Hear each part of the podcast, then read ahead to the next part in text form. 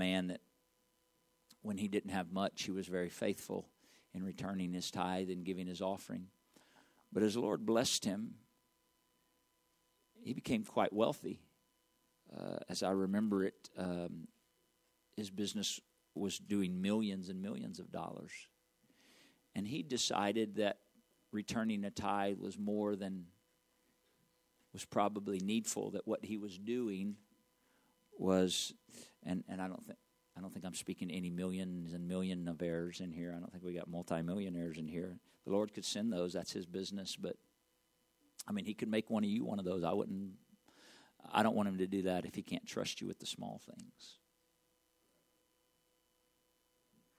But what happened is this man, as he as the Lord continued to bless him, he began to hold back. And he began to justify the amount he was giving rather than obeying the scriptural responsibility to returning a tenth. He began to rob God according to the scripture. And so I'm not going to talk about offering this morning. You guys know I rarely talk about that. So it's sort of surprising me that I'm talking about it today, but the Lord knows. If you want to see God work in your finances, learn what it is to be faithful in the returning of the tithe and the giving of an offering. And don't do it out of duty, do it with a cheerful heart.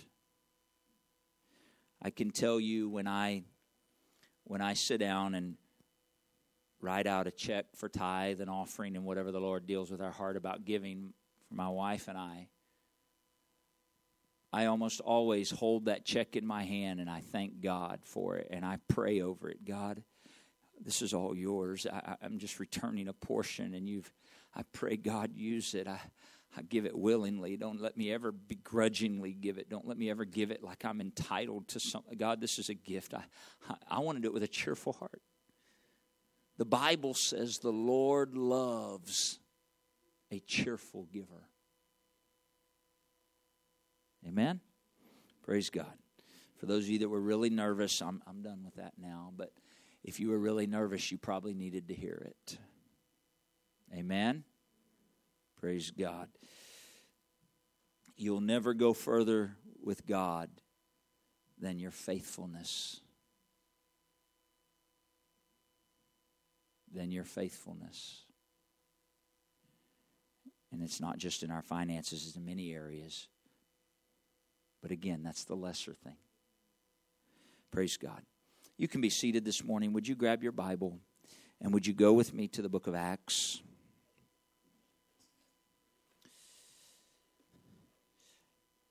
I'm going to share something I shared at the beginning of opening the word in the last service together, but I'm going a totally different direction. Just in case there's some for those of you that were here in the in the 9:30 service, you don't check out on me. I was talking with uh, Brother Pedro Guzman uh, a couple of weeks ago. Him and I jumped online together, and we do this periodically. He's in Italy, and he and I were visiting uh, online. Uh, just did a uh, FaceTime call, if you will, for about an hour and a half. We do this periodically. He's a dear brother and friend, and so we enjoy talking about the things of the Lord and what's going on here. And I love hearing what's going on there, and we encourage one another. And uh, Brother Pedro had woken up, he said one day, and he said the Lord had given him a word. The word that the Lord had given him was responsibility. And uh, I've known him for some time, and quite often, uh, it's interesting to me to watch through the years the Lord, when He speaks to Brother Pedro, oftentimes speaks with a single word. And then Brother Pedro takes that word, begins digging in the scripture, studying, praying, and letting the Lord continue to open that up and talk to him about that. And so he said he had uh, woken or been praying, and the Lord spoke to him the word responsibility. And so he began to study. He said it was a very quick study, and he learned that the word responsibility is not in the Bible. And so he didn't take long to dig and find that out.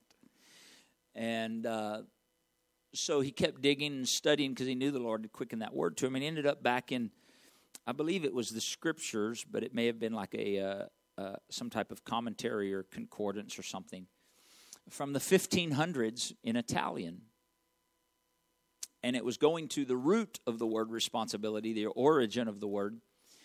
And it came from a combination of two words respond and ability. And in plain terms, he said he realized that responsibility comes from our respond ability or our ability to respond. If I were to say to Brother Azario, well, here, I'll just example it, okay? So, Brother Azario, would you come here for just a moment? Okay, so his ability to respond, he responded. He acted on his ability. Right? He fulfilled responsibility. Now, the question is thank you. The question is we determine who and what we respond to.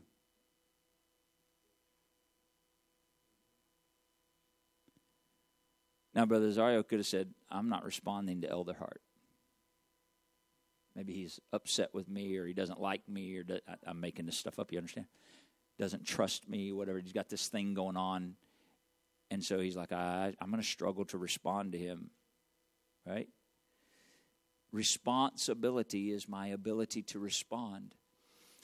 And in living for God, there will be times God will bring things to you, and you may not understand why. We have a respond ability. And we choose whether we respond or not. Responsibility. And sometimes the Lord will bring something and you know why He's asking you. And sometimes that seems easier, sometimes that's harder, right? Like, I know what he's asking me to do and I know why, but oh man. But sometimes he comes and like, I don't even understand. So we want to think it through and analyze it and scrutinize it versus just, do I have the ability to respond? I have the ability. I may not understand, but I have the ability and I recognize he's speaking to me, so I'm going to respond.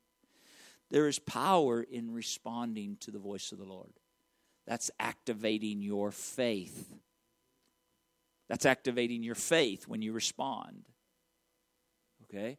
So when God deals with you about something in the Word, you say, Well, I don't understand. I, I feel like the Lord, I see it in the Word. God's dealing with me, but I don't understand. Well, do you have the ability to respond?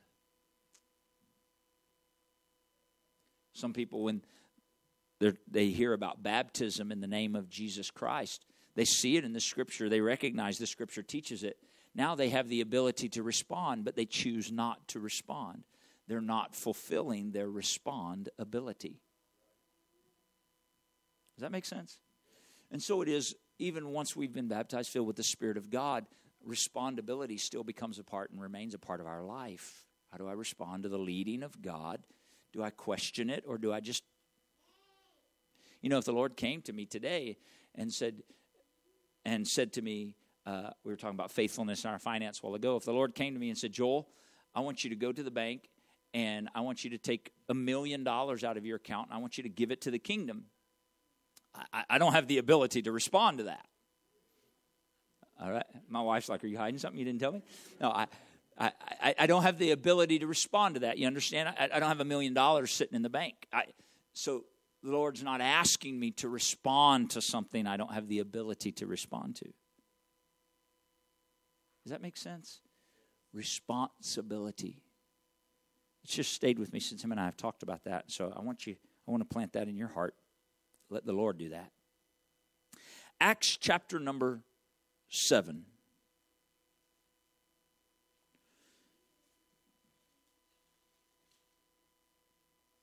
I'm not going to read the chapter, it's 60 verses, but I'm going to tell you the story really quick. In Acts chapter 6, we find the apostles telling the disciples to find seven men full of faith, honest, good report, filled with the Holy Ghost, to appoint over service in the church. And one of them is called Stephen.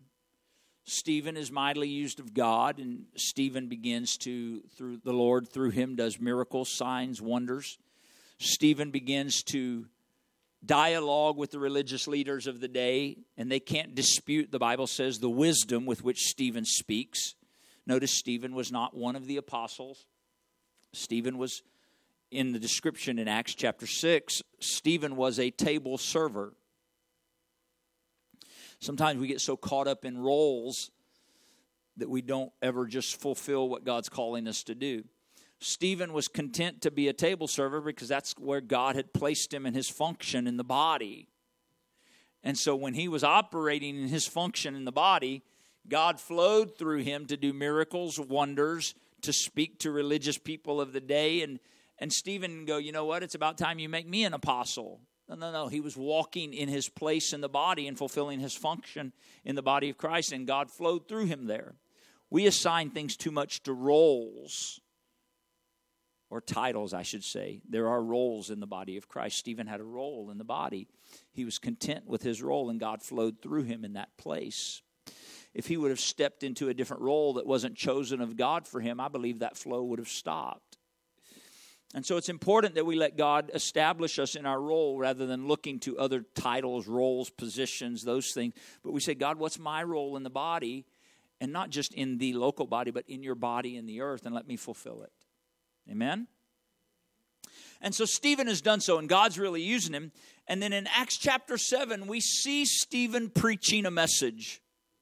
He's preaching a message to the religious leaders of the day, the scribes and the Pharisees, and he's taking them from Genesis all the way through, bringing them to Christ, and he's telling them of what God has done and trying to help them to see the revelation of the Jesus Christ, God in the flesh. And, and the Holy Ghost is speaking through him, and the longer that the Holy Ghost is speaking, and he's and the Spirit of God through Stephen is coming against the resistance of men in these that are hearing the word of the Lord. And he recognizes that he's ministering under the anointing of the Spirit of God. But he also recognizes the resistance of the spirit of these individuals that are steeped in religiosity. And he's pressing against it and he's taking them from Moses and Egypt and Abraham. And he goes through Isaac and Jacob and he walking them on through in the wilderness and the promised land and he's taking them to the prophets and he's he's under the inspiration of the holy ghost he's trying to reach into their heart to bring understanding to peel away their resistance to the lord jesus christ that has come and he's teaching this and he's the spirit of god is warring with the spirit of this world in the hearts of those men it finally comes to a point in verse 51 where the Spirit of God through Stephen declares, You stiff necked and uncircumcised in hearts and ears. Whew. And if you were to read the first 50 verses before it, you would realize it was like one of these turns. He was declaring all that God had done, and they were agreeing with him in terms of the history. But when he brought Jesus into it and was showing that Jesus was the fulfillment of that, he could feel their spirit resisting and bowing. And in a moment, he turned, and the Lord that was reaching began to convict and judge. In a moment. And he said, You stiff necked and you uncircumcised in hearts and ears you do always resist the Holy Ghost. As your fathers did, so do you. He didn't stop there. Which of the prophets have not your fathers persecuted? And they've slain them which showed before of the coming of the just one, of whom you have been now the betrayers and murderers. Wow. He's talking about them killing Jesus. He was telling them, and they understood this Jesus Christ was God in the flesh. He was the Messiah that you've been waiting for, and you killed him and resisted what he was teaching. Well, they were still resistant to that because to acknowledge that would be to acknowledge they're wrong. So rather than acknowledge that, skip down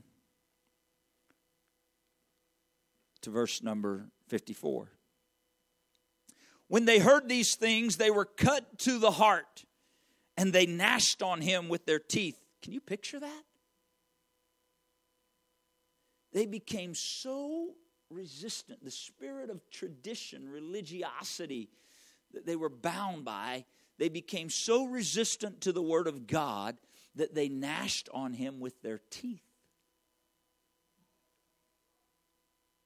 But he, being full of the Holy Ghost, looked up steadfastly into heaven, saw the glory of God, and Jesus standing on the right hand of God. That's not some second person in the Godhead. He saw the manifestation of the Lord Jesus Christ standing in the place of authority. That's the right hand of God. God's a spirit. God doesn't have hands and feet and eyes and right? He's a spirit. He saw Jesus, the manifestation of Jesus Christ, standing in the place of authority in heaven. They cried out with a loud voice and stopped their ears and ran upon him with one accord. And they cast him out of the city and they stoned him. And the witnesses, watch, the witnesses laid down their clothes at a young man's feet whose name was Saul. And they stoned Stephen, calling on God and saying, Lord Jesus, receive my spirit. And he, this is Stephen, kneeled down and he cried with a loud voice, Lord, lay not this sin to their charge. And when he had said this, he fell asleep. Notice Stephen, full of the Holy Ghost. He revealed that he was full of the Holy Ghost.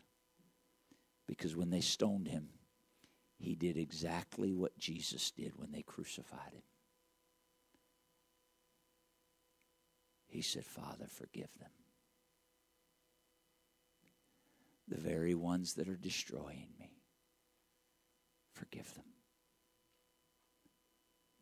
Don't lay this to their charge. The very ones that are throwing the stones right now, forgive them, Lord. He was full of the Holy Ghost. Now, verse 1 of chapter 8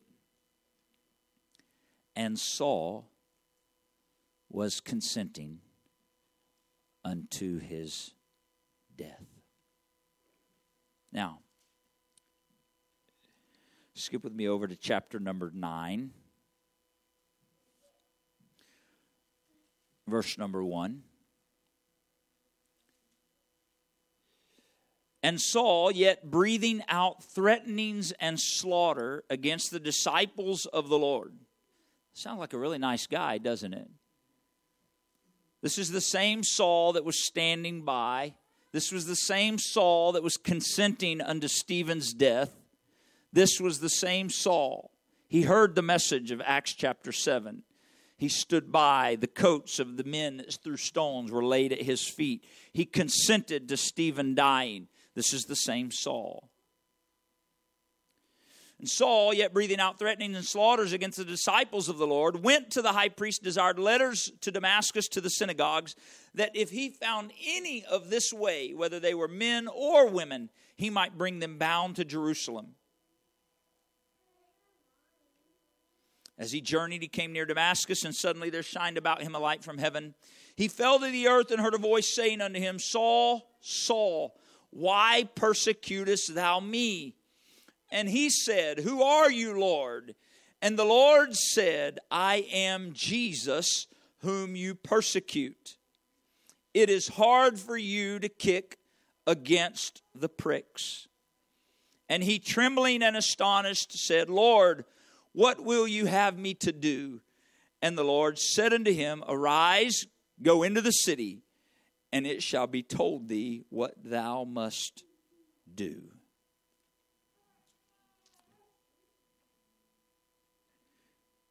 And the men which journeyed with him stood speechless, hearing a voice, but seeing no man. And Saul arose from the earth, and when his eyes were opened, he saw no man.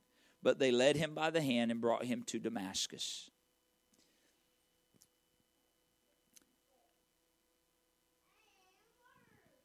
Saul loved God.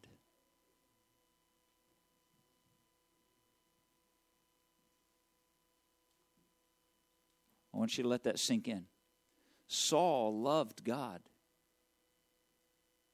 Saul loved the Word of God. Saul believed the Word of God.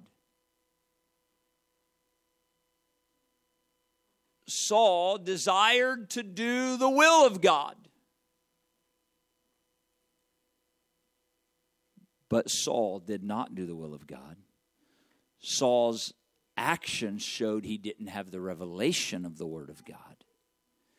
And Saul's life exampled that he was fighting against God. He wasn't intentionally trying to, at least he didn't realize it. But God did not kick Saul to the curb. God had a plan for Saul's life if Saul would just respond to God. If Saul would respond, notice what the Lord said to him when he stopped him on the road to Damascus. He didn't say, he didn't question, he made this statement. He said, It is hard for you to kick against the pricks. Saul, it's hard for you to kick against the pricks. What in the world is he talking about? Kick against the pricks. What he was referencing, the people of that time would understand it. Saul definitely would have understood what Jesus was saying to him. When there would be a team of animals that would plow a field, uh, oxen most generally, they would put a pair of oxen in a yoke. And these oxen would plow, and if they would get stubborn or mules or oxen, they may want to try to back up rather than keep going the direction. And so they had this implement, this tool that went behind the animals but went in front of the plow. And that tool that went across it went it was the length or, or the width of the animals that did the pulling. And that tool was called pricks.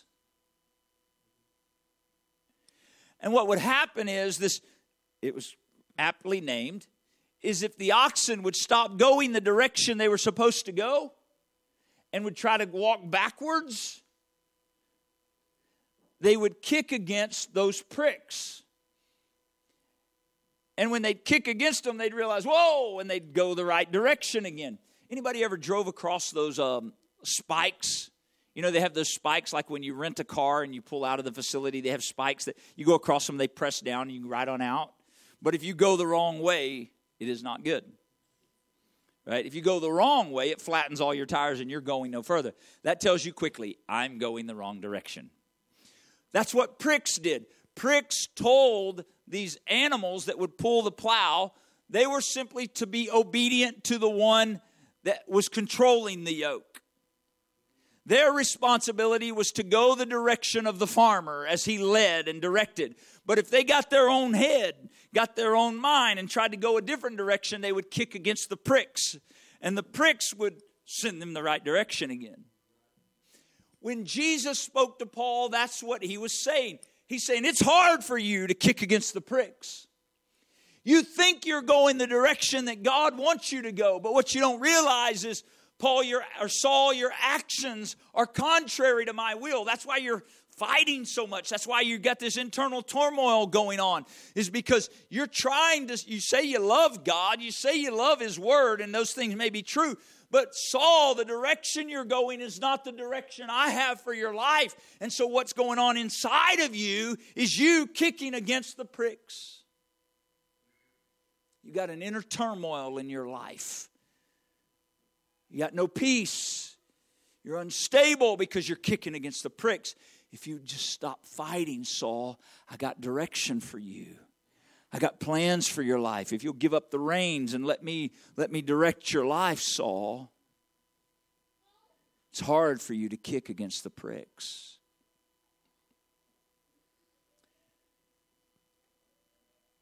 Every one of us as human beings in our life, I think if I were to go around this room this morning and ask you individually, I'm not going to do that. But if I were to ask every one of you to an individual, every one of you would say, Yes, I love God. If I were to ask you, Do you believe the Word of God? You would say, Yes, I believe the Word of God. If I would ask you, Do you want to do the will of God? You would say, Yes, I want to do the will of God. Me too. We'd all say these things. But as human beings, every one of us along the journey have and probably will again periodically because we're human. We kick against the pricks. What is that? It's us trying to go our direction rather than the direction God would lead us daily. Doesn't mean I don't love God. Doesn't mean I don't believe His Word. Doesn't mean I don't want His will. It just means I'm resisting the direction that God has for my life. And do you understand to resist the direction God has for my life? You say, well, yeah, but I'm not watching people get stoned and I'm not consenting to people's death and I'm not I'm not threatening and slaughtering. I mean, I'm not like Saul. Yeah, I'm just like Saul. Because as long as I'm going a direction that's not the direction God wants for me, it means I'm going the direction Saul was, which was contrary to what God desires for my life it's hard to kick against the pricks. You'll never have peace in your life as long as you're kicking against the pricks. You'll never have true joy and satisfaction in your life as long now and this is what people do. They try to find temporary satisfaction. Temporary fulfillment, temporary joy. Well, this will make me happy. This will and oh, it may satisfy for a season, but you go that direction for just a little bit longer and you realize, oh man, I'm still kicking against the pricks and it and it didn't satisfy anymore and it didn't bring joy. It wasn't lasting. Saul was kicking against the pricks. But God reached to that man, drew him to himself because God desired to use Saul for the glory of God. And God would desire to use you and I for his glory and his purpose. And aren't you thankful God didn't God didn't write Saul off because Saul spent so much of his life kicking against the pricks. God made a way for Saul to get in right relationship with God so God could use him. And God's made a way for you and I to get in right relationship with Him so He can use us. I just have to determine I'm done kicking against the pricks. I'm done going a direction contrary to the direction God wants to lead me. I want, here we are, I want to act with responsibility. I want to respond to God with the ability I have to respond. Well, but I don't know what to come of it. I don't either, but God knows. Well, but yeah, what if? I don't know the what ifs, but God does. All I can do is respond in my ability. Brother Azario, a while ago, I asked him to come stand. He didn't know if I was going to ask him to do something else after that. He just responded what was in his ability. Then he has to wait for the next thing. Then I said, Thank you, you can be seated. He went and sat down. I didn't ask more of him. He didn't know what the next thing was. He just responded based on what he knew and his ability at the time. And this is what God does with us. Some of you here this morning, you're going, Why can't I go any further in God? I'll tell you why you can't go further. You're kicking against the pricks. He's trying to get you to respond to direction He's already given you in your life, but you're resisting, hoping He'll give you something different. I've learned this with God. He doesn't give you a different direction while He's waiting on you to honor the direction He's already given.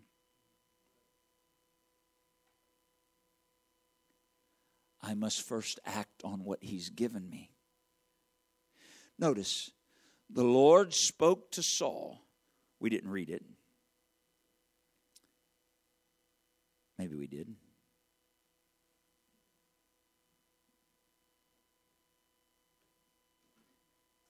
Uh, no. The Lord spoke to Ananias a little later in that chapter and said, I want you to get up and go to a street called Straight. And there in a house, you're going to find a man named Saul. He's praying. He's seen you coming in a vision. I told him your name. Read it, it's there in verse 11 and 12. He said, He saw you coming in a vision. I gave him a vision of you coming, Ananias. I told him your name. In the vision, I let him see you putting your hand on him and praying for him. God did all that with Saul. And then he came and told Ananias. Think about that. God didn't talk to Ananias first. First, he gave a vision to Saul, told him the man's name, what he was going to do, when he was going to come, and what was going to happen. And then he went to Ananias and said, Ananias,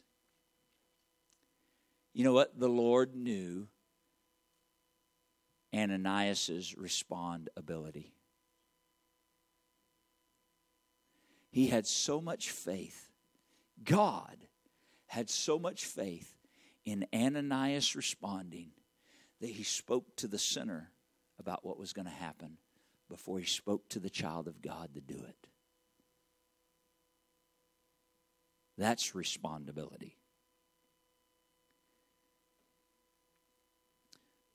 The Lord did not get pleasure out of watching Saul kick against the pricks. He had a plan for his life, just like he has a plan for mine and your life. But for his plan to be fulfilled in my life, I have to be willing to yield to the direction he gives me for my life. Now, our human nature wants to go, well, yeah, but what about Brother Rosario? Or yeah, but what about Carlos? Or what about? And we want to, what about, what about? Well, no, the direction for my life is different than for your. I'm not talking about the plan of salvation, you understand. We all need to repent. We all need to be baptized in the name of Jesus Christ for the remission of sins. That's scripture. We all need to be filled with the gift of the Holy Ghost, evidenced by speaking in other tongues as God's Spirit gives us the utterance. That, that, that's basic, foundational, fundamental. I'm not talking about that plan for our lives. That plan is I'm talking about how God will use us in His kingdom will be different for every one of us. So I can't look at my brother or sister and say, yeah, but how come?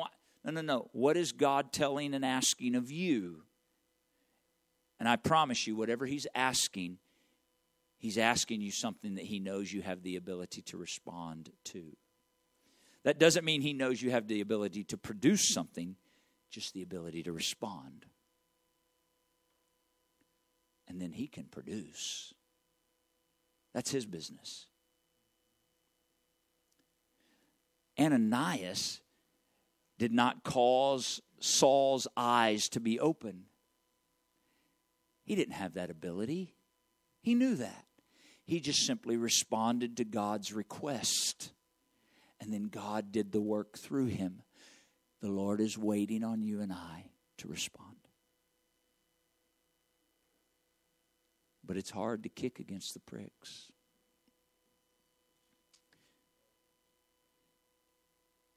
Watch this this morning. When Saul, resp- when Ananias responded to God, and then Saul was, eyes were open, he was filled with the Spirit. Saul responded to God. And Saul dedicated his life to responding to God. He had, do you think the Lord knew what he was saying when he stopped him on that road? Absolutely, he did. He knew exactly what he was declaring to Saul when he said, It is hard for you to kick against the pricks. And he was preparing Saul for what he had been preparing him for his whole life to no longer go his own direction, but to wholeheartedly, with everything in him, go the direction that the Lord Jesus Christ would lead him. And so Saul had to know what the opposite looked like and felt like so that he would never again do his own will, but by the grace of God, he would do God's will in everything he did. And we see, I don't think anywhere in Scripture we ever see a man like Saul, also called Paul, who gave himself so fully and completely to doing the will and the work of God. Why? Because he'd known what it was to kick against the pricks. He's like, I don't want to experience that ever again. I don't want to go my own direction in life ever again. I saw what that did. I'm sure he remembered Stephen being stoned. That image probably stayed in his mind. It's very interesting to me. You look later in the book of Acts, you find the Apostle Paul preaching the gospel. And in his preaching, he begins to quote a part of Stephen's message. It got in his heart, it affected him. It affected him. He didn't want to kick, he didn't want to go his own direction any longer. He just wanted to go the direction God intended. And this man that many of us would say, well, he watched him be stoned. He consented. He slaughtered. He asked, he got letters to slaughter and bind. He threw people in prison. God can't use him.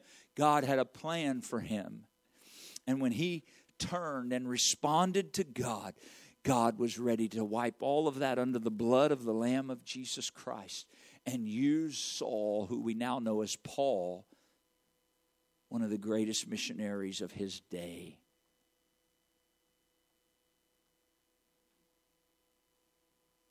Wrote over half of the New Testament.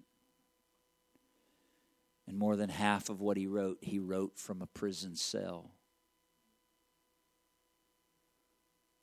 He was just committed to no longer kicking against the pricks. Whatever direction you have for my life, that's what I want, God. However you want to use me, that's what I want, God. Would you stand with me here this morning?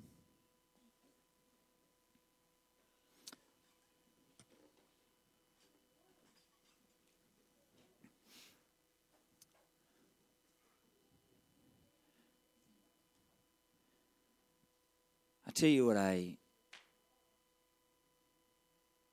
tell you what I hear in the Holy Ghost.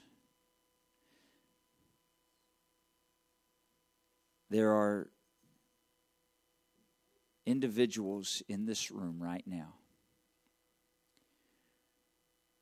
Whereas the Lord is talking to us about these things, for some of you, there are very specific things coming to your mind where God has dealt with you and you have not responded and you've continued doing your thing. I don't know what that is. I just know what I am feeling in the Holy Ghost. There are very specific areas for some of you. I'm not saying all of you, but for some, it, it's like a very single. I, I feel this so clearly. For some of you, it's a very singular thing that that if I came and told you, if I knew, I don't, but you'd be like, yep, that's I, I know already. You already know an, a specific thing that God has been dealing with you about, and you just have not responded. You're kicking against the pricks. And the love of God, the love of God, that's what reached to Saul. The love of God this morning is reaching to you. He's telling you it's hard for you. It's not hard for God, it's hard for you. So there's some that that very singular thing, I encourage you in the Lord. Stop kicking. Can, can I say it that way? Stop kicking. That's sort of babyish, isn't it? Stop kicking against the pricks. You say, but I don't know. I, I, I, realize you don't know, but I promise you, whatever God's directing you to is better than anything you're trying to do yourself. Stop kicking. Just oh, go, okay, Lord. Respond in your ability, and then let the supernatural ability of God take over for everything else. Now, that's one element. The other element is broader than a single thing. Your life is one where you're just going your own direction with your whole life. You give God room and place and space, but you haven't given Him your life. With your life, you're kicking against the pricks. And God, in His love today, is drawing you, saying, Hey, it's hard for you to do this. But what He would do in your life is easy. He would deliver you from the bondage of sin, the bondage of fear, the bondage of torment of your mind, the bondage of no peace, whatever, the bondage of all that this world brings.